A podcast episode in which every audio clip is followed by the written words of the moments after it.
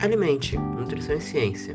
Sejam bem-vindos a mais um episódio do Alimente. No episódio de hoje, nós recebemos a nutricionista e pesquisadora da UFOP, Thaís Sabião, e o nutricionista e pesquisador da UFOP, Luiz Menezes, para falar com a gente sobre vitamina D, efeitos fisiológicos e desafios atuais.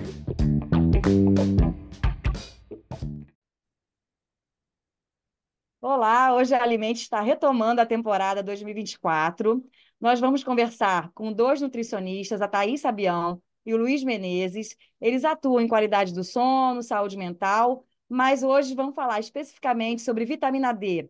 São dois episódios, né? Um que vai falar sobre o efeito da vitamina D é, mais da parte fisiológica e desafios atuais, e o outro que vai falar mais das recomendações, é, da aplicação mesmo, do uso da vitamina D é, e da sua deficiência em relação à saúde, como você pode melhorar essa, essa condição da vitamina D no seu organismo.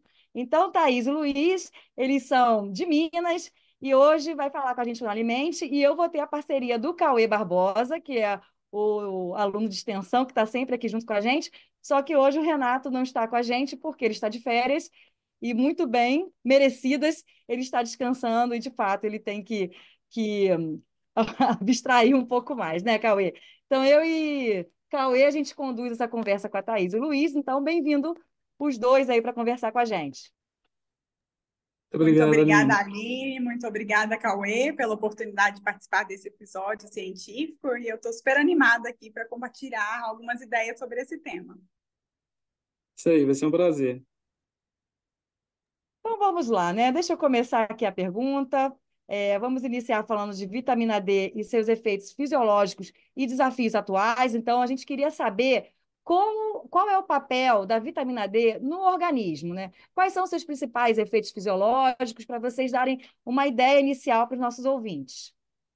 Ótimo. Bom, a vitamina D é uma vitamina lipossolúvel que pode ser obtida por meio da dieta, né, através do consumo de alimentos fonte, como peixes gordurosos, gema de ovo, fígado e produtos lácteos, embora o conteúdo da vitamina nesses alimentos ele seja relativamente baixo. Então, a dieta é responsável por apenas 10% das nossas necessidades diárias de vitamina D.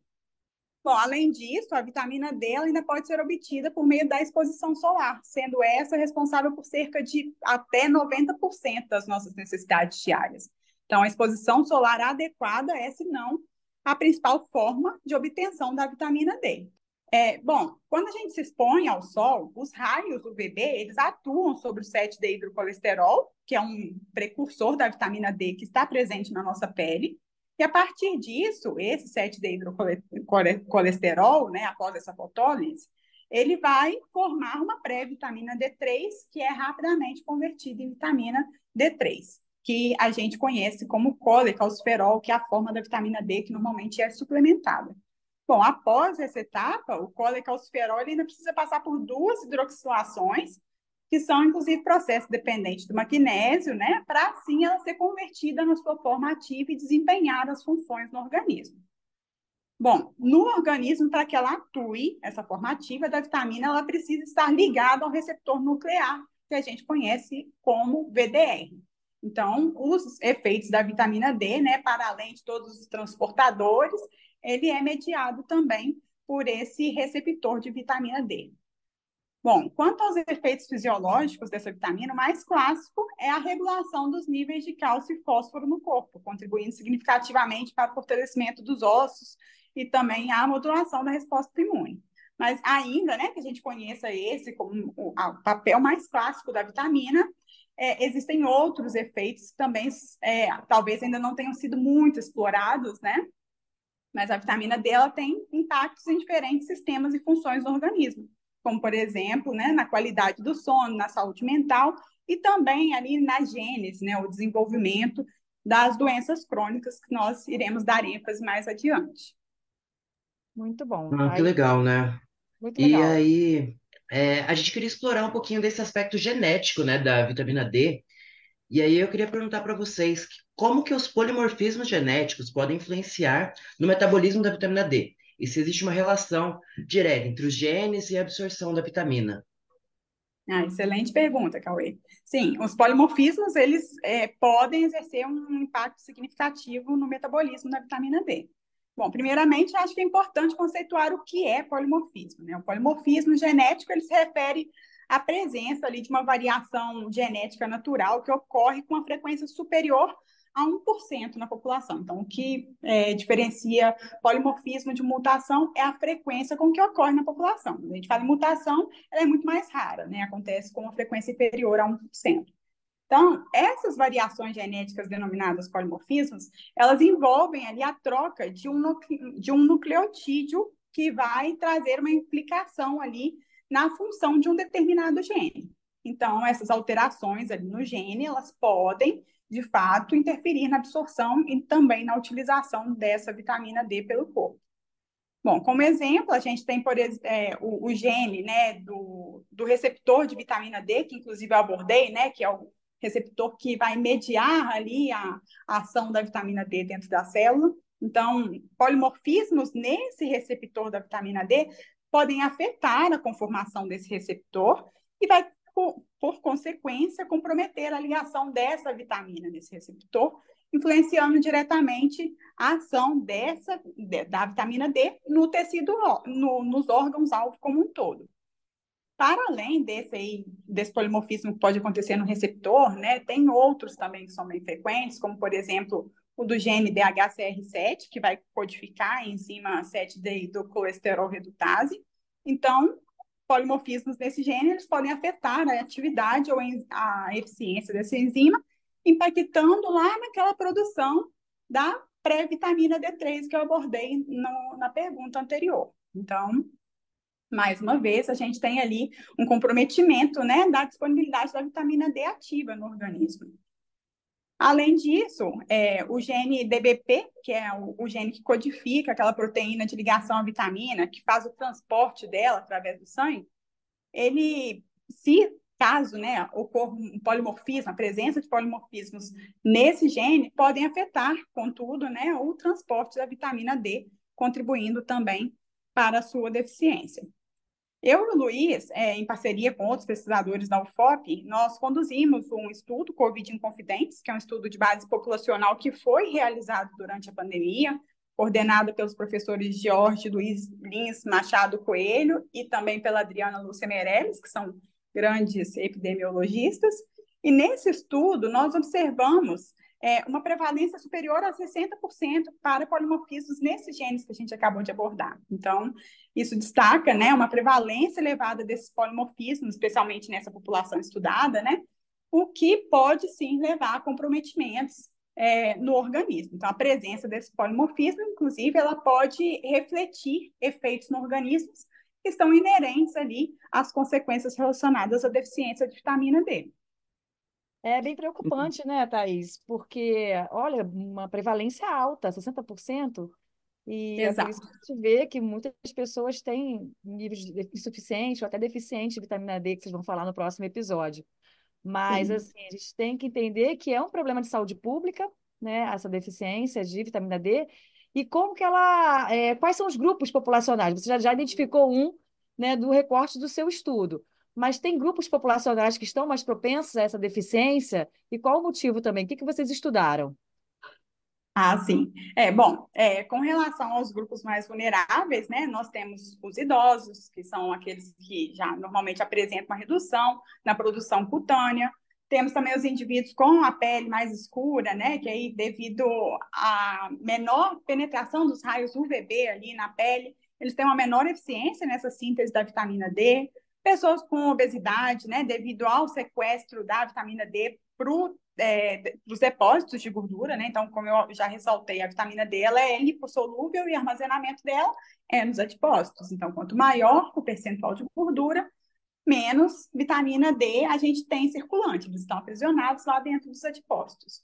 Também temos as gestantes, né, devido às alterações fisiológicas também que são derivadas daí da gestação, com o aumento das demandas metabólicas, né, para a mãe e também para o feto.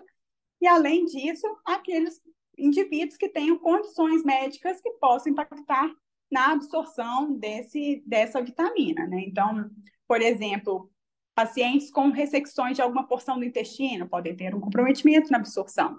Pacientes com doença renal crônica, por exemplo, vão, vão ter comprometida a hidroxilação da vitamina D, que é o que acontece no rim. Então, esses são mais propensos a enfrentar as deficiências de vitamina D. Então, é, é uma deficiência que é prevalente globalmente, né? Ela é realmente um problema de saúde pública é, e que normalmente está atribuído ali, esse, essa prevalência aumentada, especialmente no, nos dados atuais, a gente encontra prevalência de até 52% nos países europeus. Mais recentemente, um estudo da Fiocruz apontou uma prevalência de 15%, né? Então, ainda que o Brasil, né, seja um país tropical, a deficiência de vitamina D é uma realidade aqui nesse país com maior incidência, né, de, de raios solares. Bom, no nosso é, estudo Covid Confidence, é, ele foi, como eu disse, né, realizado no recorte ali da, do período pandêmico. Então, nós chegamos a observar uma deficiência de vitamina D de 30,9%, né, que é uma prevalência muito elevada. Então, é claro que esse resultado é, mais exacerbado pode ser resultado ali das medidas de confinamento com redução da exposição solar, né? Pode explicar aí é, essa elevada prevalência. Pessoal, e, e, isso é muito interessante, é, aproveitando aqui, é, Cauê e Aline, é, só complementar o que, que a Thais comentou, né? Então, assim, a gente percebe que a deficiência de vitamina D ela realmente é muito prevalente, né? Então, é, como a Thais falou, chega, tem grupos, por exemplo, existem grupos ocupacionais, principalmente trabalhadores de turno alternante, que são grupos né, que têm uma baixa é, exposição ao solar, além de hábitos alimentares é, é, prejudicados, dentre outros aspectos, em que, por exemplo, chegam até 80% é, desse grupo com deficiência de vitamina D. E quando a gente fala a deficiência de vitamina D, a gente está avaliando um aspecto ainda, de certa forma, muito raso, né? Como a Thais comentou, a gente tem todo esse aspecto genético, né? Então, é, como os polimorfismos, né? É, os que a Thais comentou, a gente tem lá, por exemplo, né? Desde a produção da vitamina D, a partir né, dos raios solares. Então, como que funciona né, a fisiologia? A vitamina D ela vai ser sintetizada lá na pele, como a Thais comentou, e aí a gente, depois, ela vai ser transportado pela corrente sanguínea, né, pela, pela DBP, e posteriormente, para que essa vitamina D ela tenha sua função, ela vai ser ativada no rim e depois captada pelo, pelas células, né?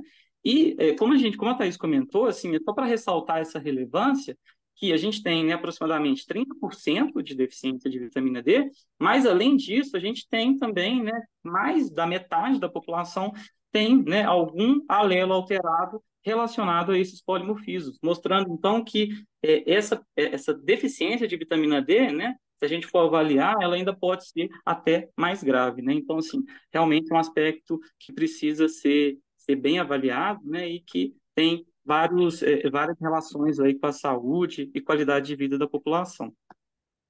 É, é, a prevalência realmente é bem grande, né? Assim, é bem alta. E aí, puxando nesse galho, né?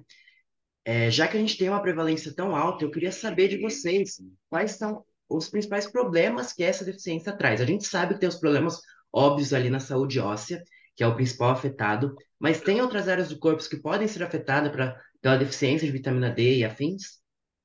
Legal, Cauê. Então, é, como né, você mencionou, a gente quando pensa na vitamina D, a primeira coisa que vem né, em mente é em relação à saúde óssea, né? Então, assim, os efeitos da vitamina D, do colecalciferol, calciferol, na saúde óssea, eles já estão bem estabelecidos, né, e já são estudados há longo tempo.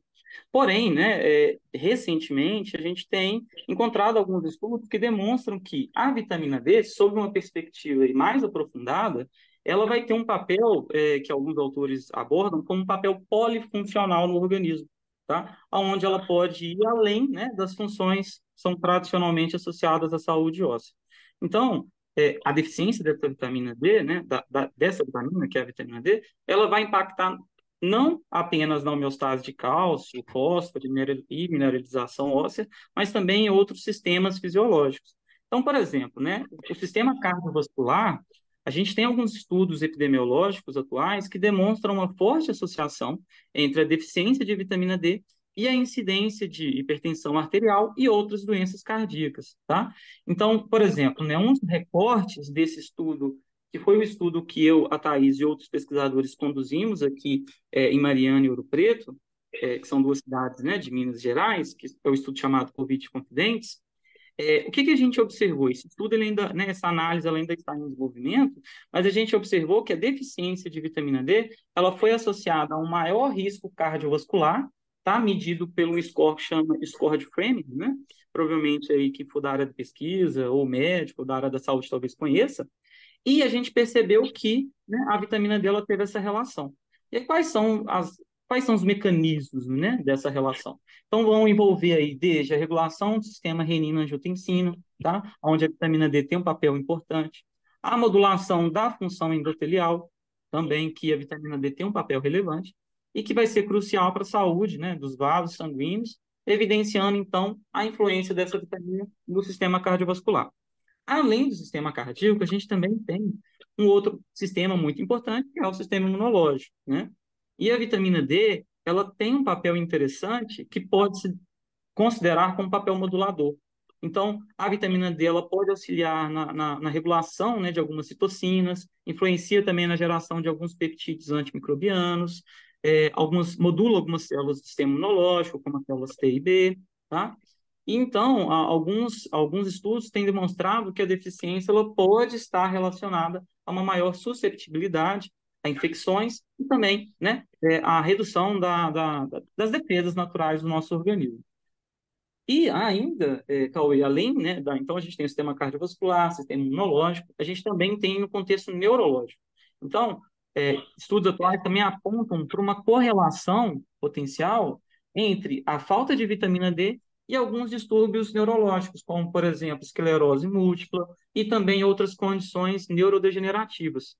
É, e aí, quais são os mecanismos? Né? Sugere-se, alguns estudos, que a vitamina D ela pode ter efeitos anti-inflamatórios e também neuroprotetores. Tá? E aí, nesse aspecto, é que a gente vai discutir né, no segmento, no podcast, como que, por exemplo, a vitamina D pode estar relacionada, então, à saúde mental e à qualidade do sono, tá? Que ele também vai ter esse aspecto, né, relacionado aos efeitos neuroprotetores. Então, a gente percebe, né, que a vitamina D, ela transcende o metabolismo ósseo, permeando aí, né, vários sistemas do, do nosso corpo, né? Então, a longo prazo, essa falta de vitamina D, ela pode aí gerar uma série de complicações, destacando então a importância, né, crucial dessa vitamina para o funcionamento adequado do nosso organismo. Muito bom, uma aula, né, Cauê? Estamos aprendendo bastante aqui com o Thaís e com o Luiz. É, e até se o que me faz um alerta para as doenças crônicas é a obesidade, né, como a Thaís falou. Então, a vitamina D ela fica retida no adipócito não fica circulante, e aí mais vários outros fatores aí complementando com o que o Luiz está falando, é, em relação a, a, outras implicações importantes da vitamina D, né, principalmente no controle da pressão arterial, da imunidade, da saúde mental. Então, juntando fatores né, de condições de saúde pública, a gente tem o excesso de peso, a obesidade, deficiência de vitamina D, e olha quanta coisa que precisamos trabalhar, pesquisar para clarear mais ainda o que a gente pode trabalhar com a nutrição, né, e com a saúde pública. E aí eu queria perguntar também, novamente para vocês, se existem recomendações específicas para a ingestão de vitamina D e como as pessoas podem garantir que estão recebendo essa quantidade adequada, né? Isso é alguma orientação especial para grupos de risco? Legal, Aline. E, assim, existem, né? Claro, a gente tem várias recomendações, tá? Essas recomendações, elas vão ser específicas é, para né, determinados fatores, como idade, sexo e condições de saúde, mas é muito importante a gente sempre considerar, né, dentro dessa, dessa população, quais são os fatores de risco, assim como a Thaís, você, né, o Cauê e nós comentamos. É, então, a gente tem, né, por exemplo, as, as DRIs, né, que quem aí é da, da, da nutrição conhece muito bem, né, é, que são as recomendações de ingestão diária né, de nutrientes para a população saudável, né? E a recomendação que, que, que as DRIs trazem, né? Então, elas trazem uma recomendação por faixa etária, tá? Sexo e também para gestantes e lactantes. Então, quais são as recomendações? Para recém-nascidos, né, ambos os sexos, até um ano de idade, a recomendação é de 400 unidades internacionais, ou 10 microgramas por dia. Para crianças de 1 a 8 anos, de ambos os sexos também, a recomendação é de 600 unidades internacionais, ou 15 microgramas. Para homens e mulheres de 9 a 70 anos, a recomendação também é 600 UI, né, unidades internacionais, ou 15 microgramas. É, para idosos, né, acima de 70 anos, homens e mulheres, a recomendação aumenta um pouquinho, principalmente devido, né, à fragilidade óssea, dentre outros aspectos que necessitam, né, com que essa população tenha uma recomendação um pouco maior. Então, a gente tem aí 800 UI dia, ou 20 microgramas. E para gestantes ou lactantes, é, a gente tem uma recomendação que é, é, similar à de adultos, que é de 600 UI ou 15 microgramas por dia. Tá? E é importante mencionar que essas, esses valores eles vão corresponder à ingestão adequada da vitamina D, que o que é, que é né? a IA? Né? É a quantidade estimada para atender as necessidades da maioria das pessoas saudáveis. Tá? E uma coisa importante ali, né, sempre a gente lembrar, lembrar, né, porque assim, a vitamina D, ela ela tem um potencial muito grande, ela é muito interessante para a saúde, só que, né, assim, é, como tudo na, na, na, vida, principalmente na nutrição, a gente tem que ter limites, né? Então, a gente tem valores inferiores e superiores, né? Então, a gente não pode ter deficiência, mas também não devemos ter, né, valores excessivos, né? E aí, nesse aspecto, a gente tem uma recomendação também das DRIs, que é a UL, que é o nível, né, o limite superior tolerável de ingestão, tá? É, isso é muito importante mencionar, Aline, porque é, recentemente, como eu disse, com esse boom né, da vitamina D, e ela realmente tem um potencial muito interessante, é, houve, né, a gente percebe que há muitos, muitas pessoas que fazem suplementações não recomendadas, não prescritas, né? Então a gente tem que ter muita atenção em relação a isso, porque pode haver toxicidade, tá? É, então, Quais são esses valores máximos né, recomendados? Que é a UL. Então, a UL para vitamina D é de 4.000 UI, ou 100 microgramas por dia, para todas as faixas etárias, exceto para recém-nascidos, tá? Que para recém-nascidos é 1.000 UI ou 25 microgramas. Então, a gente tem aí um range né, bem interessante, ou seja, a recomendação varia de 600, 800 até, no máximo, 4.000 UI. Isso é importante porque tem pessoas que fazem suplementações que tomam 10, 15, 20, e isso corre grandes riscos, né? Porque como você mencionou e a Thaís, a vitamina D é uma vitamina lipossolúvel, né? Então ela não vai ser excretada facilmente, né? Ela vai ser armazenada e isso pode trazer é, vários, né, é, é, fatores, vários aspectos né, importantes. Bom, então essa é a recomendação, né, é, de, de diária. E aí, como a Thaís mencionou, né, é, para a gente atingir esses valores, a gente precisa principalmente da exposição solar, né? E aí, como a Thais falou, a gente tem que considerar fatores, né, como a cor da pele, estação do ano, horário do dia, latitude e altitude, né? Então, como a Thais falou, a gente, o Brasil é um país tropical, então, teoricamente, a gente tem uma alta incidência de luz solar, né? É, agora, se a gente vai para um país onde é, a latitude e a altitude é diferente do Brasil, já pode ter uma dificuldade maior tá? É, então, assim, recomendações, como a Thais falou, né? Exposição solar de 10 às, às 16. E uma coisa interessante, qual que é o prazo? Não tem um tempo, sabe, ali? É, mas a recomendação é que cerca de 15 a 30 minutos. E uma coisa importante, que tenha pelo menos, assim, né? Os estudos sugerem 40% da pele descoberta. Que, que é 40%, né? É, basicamente, assim, braços e pernas, né? Se o tronco também puder estar exposto, né? Mas, sempre muito importante, se atentar ao uso do protetor solar, né? Para a gente é, ter aí uma qualidade, né? É, e aí a gente tem, então, a, a, a, exposição solar, a alimentação, como a Thais mencionou, que é uma, uma quantidade menor. E aí, caso a gente não atinja, né, de acordo com a suplementação e alimentação, a gente vai ter, então, a... Perdão, se, ela, se a gente não atinge com a alimentação e exposição solar, a gente tem a suplementação. E a suplementação, obviamente, sempre orientada né, por um profissional médico, tá? É, então, é, a gente percebe né, que a gente tem várias estratégias para manter né, um, um nível adequado de vitamina D, e é muito importante que isso seja sempre orientado e acompanhado por um profissional. Bacana, Luiz. Até complementando, né, que a suplementação o nutricionista também pode fazer, caso não atinja, né, pelo com plano alimentar, com a alimentação, mas até a, o limite máximo da OL, né, que são 4 mil UI né, por Isso. dia de suplementação.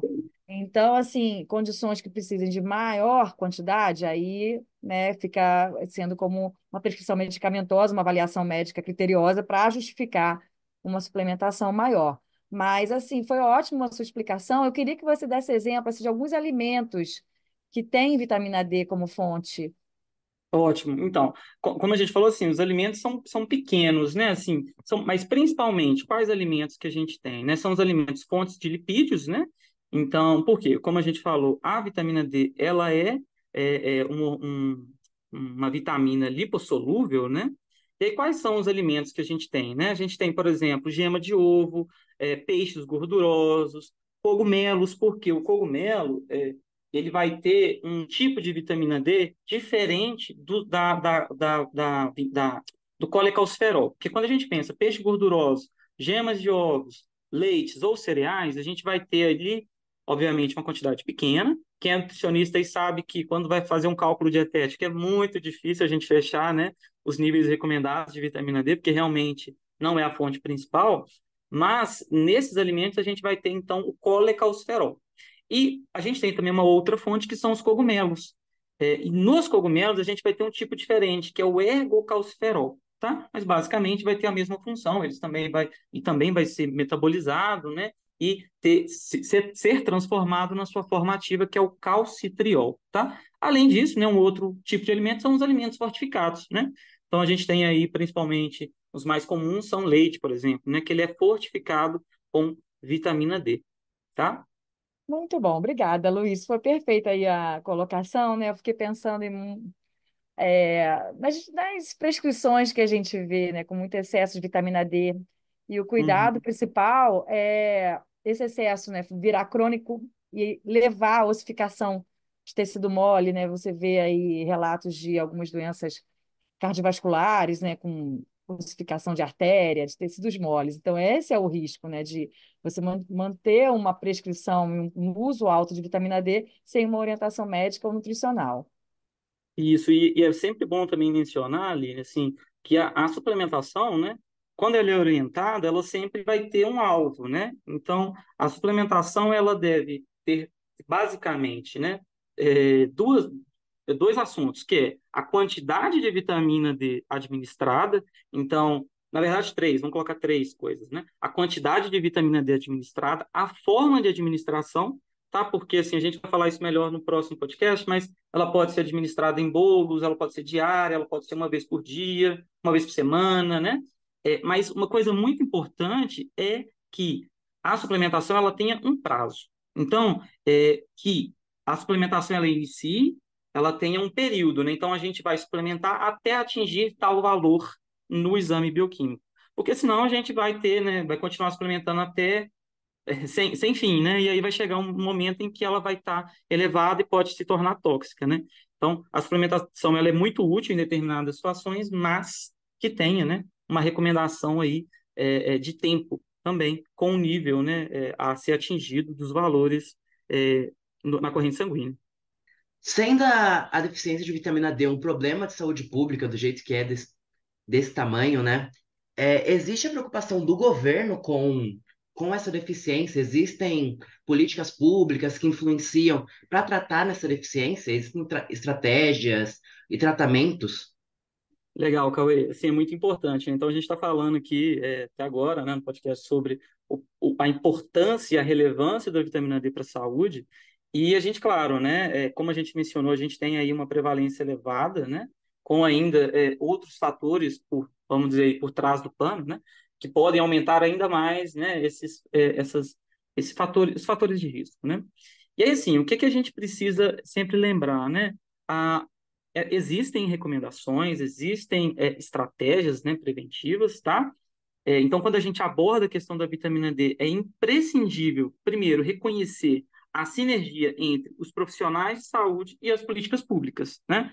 É, e aí, nesse aspecto, os profissionais da saúde, eles vão desempenhar né, um papel de guia na jornada do bem-estar, desempenhando né, aí uma, uma função vital, né, educando sobre a importância da vitamina D, sobre a importância de monitorar né, é, os aspectos relacionados à deficiência dessa vitamina, tá?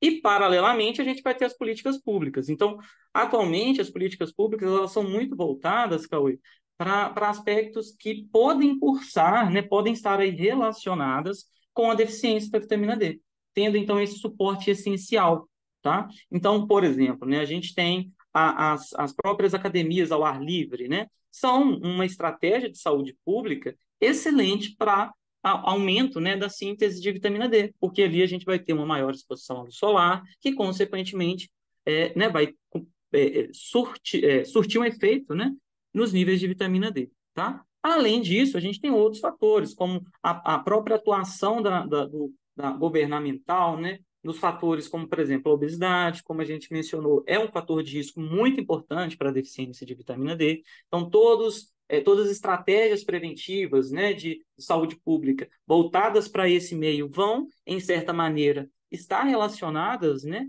a, um, a, uma melhor, é, a melhores níveis de vitamina D. E, além disso, né, existem também estratégias de fortificação de alimentos com vitamina D, né? É, além também de campanhas né, sobre é, informações e sobre é, edu educação em saúde. Né? Isso é muito importante, a educação em saúde. Então, quando a gente considera as estratégias preventivas, né, a gente tem que, então, envolver a, monitor a monitorização dos níveis de vitamina D. Porém, uma coisa importante, Cauê, é que a, a monitorização, quando a gente fala monitorar os níveis de vitamina D, é, isso se refere principalmente à população em risco, tá? Como a Thais já mencionou, né? Lembrando são aqueles pacientes, por exemplo, né, de cor de pele mais escura, porque a cor de pele ela está relacionada, né, à produção de vitamina D, tá? Pacientes que têm algum, algum distúrbio, alguma disfunção renal, né? A, alguma disfunção também intestinal que possa interferir na absorção da vitamina D, idosos, é, além dos pacientes com obesidade. Então, essa população, que é uma população em risco para a deficiência, é importante que haja uma monitorização dos níveis de vitamina, tá? Da vitamina D. E, assim, outros aspectos, né? Então, a gente percebe, por exemplo, é, hábitos de vida, né? Então, a gente também identificar esses hábitos de vida. É, por exemplo, como eu falei, a situação ocupacional é muito importante, né? Hoje, cada vez mais a gente está em, é, em situações de home office, a gente sai pouco, né? É, então, isso acaba levando a uma baixa exposição luz solar e, consequentemente, a uma deficiência de vitamina D, tá? Então, a monitorização é importante, a implementação né, de suplementos quando necessário, promoção dos hábitos de vida, uma dieta equilibrada, prática regular de atividade física, que é muito importante, porque na atividade física, além né, de todo o aspecto envolto né, é, desse hábito, que é um hábito angular, a gente também tem que a atividade física, em sua grande maioria, ela é feita aonde? Na, ao ar livre, né? Isso aumentaria, então, a produção dos níveis de vitamina D. Então, assim, resumindo, né? A colaboração entre os profissionais de saúde e, políticas, e as políticas públicas, ela é essencial, com cada componente contribuindo aí para assegurar que os níveis de vitamina D sempre estejam nos níveis mais adequados. Ou seja, né, a gente consegue, com essa abordagem, é, promover uma qualidade de vida ainda melhor para a população. Beleza? Perfeito, muito bom, né, Cauê? Aprendemos bastante. Espero que quem esteja ouvindo fique aí ligado na audição, né? Ligado no ouvido para ouvir o próximo episódio. Eu queria que a Thaís e o Luiz, né, fechassem, é, que vocês queiram deixar algum recado aqui no final. Eu queria realmente agradecer a oportunidade de divulgar, né, tantos dados é, sobre essa vitamina que tem um enorme potencial nos mais diferentes resultados de saúde, né, especialmente utilizar o alimento como um canal de divulgação científica é, de confiança, né? Então, eu queria realmente agradecer a oportunidade de estar aqui com vocês hoje. Muito bom. Eu também queria agradecer novamente, né? É, como a Thais, a oportunidade de estar aqui conversando e falando um pouquinho, né, sobre a vitamina D, sobre os nossos achados. E assim, pessoal, também só, só sempre fazer uma ressalva, porque quando a gente fala, né, de, de de vitaminas de uma forma geral, né? mas principalmente a vitamina D, é muito importante a gente ressaltar e reforçar que a suplementação, né, ela é muito útil e muitas das vezes necessária, mas ela sempre deve ser orientada, porque às vezes, né, a, alguns, algumas pessoas, né, que não são da área da saúde, escutam, né, ouvem falar sobre a importância, a relevância da vitamina D, e aí acha, bom, então eu vou suplementar porque isso é muito bom para a saúde. E realmente, pessoal, a vitamina D é excelente para a saúde, mas a suplementação ela é, ela deve ser orientada, tá? O que a gente, tudo isso que a gente falou hoje no podcast, que vai falar no próximo, é sempre se atentando que se os seus valores de vitamina D estão adequados na corrente sanguínea, a suplementação ela não é necessária e ela não vai te trazer um benefício adicional tá bom? Agora, claro, se você tiver uma deficiência de vitamina D comprovado por um exame e você passar por um profissional de saúde, aí sim, né, a suplementação ela pode ser um grande aliado. Bom, e nesse aspecto, Cauê, é muito importante, né, é, estudos que avaliem a, a, os níveis de vitamina D da população, né? Então, porque assim, quando a gente pensa, na, na, por exemplo, nos níveis de vitamina D, é um exame relativamente caro, né? Então, poucas pessoas têm acesso, né? E aí, claro, né, como a gente falou, ele sempre vai ter uma recomendação, né? É, e aí, por isso, estudos que avaliam né, os níveis de vitamina D populacionais são muito interessantes. E aí, nesse aspecto, como a Thais mencionou, né, a gente teve né, um estudo realizado durante a pandemia, que foi o estudo Covid em Confidência, que foi realizado aqui em Mariana e Ouro Preto, tá? É, e esse estudo, a gente conseguiu, então, fazer uma avaliação da população é, aqui da nossa região, tá? E a gente avaliou a vitamina D, avaliou também os polimorfismos genéticos, como a Thais mencionou, e é importante mencionar, né, que a gente só conseguiu fazer, né, e ter a execução desse grande projeto, lembrando que foi um projeto realizado durante a pandemia, tá?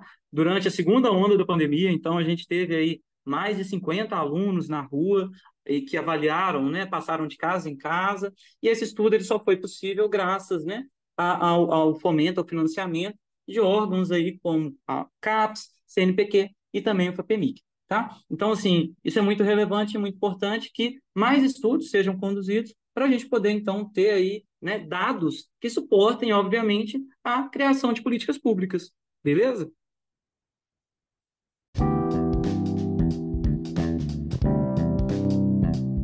E este foi o nosso episódio. Esperamos que tenham gostado. As vozes do nosso episódio são de Aline Aguiar e Cauê Barbosa. O roteiro de Luiz Menezes e Thaís Sabião. A arte de Ana Fontinelli e edição de áudio de Cauê Barbosa. Nosso projeto conta com o apoio das Pró-Reitorias da Universidade Federal Fluminense e a Pró-Reitoria de Extensão da Universidade Federal de Juiz de Fora. Não deixe de nos seguir no Instagram para ficar sempre ligado nos próximos episódios. Arroba alimente.nutrição e ciência. Te esperamos no próximo, até a próxima e fiquem bem!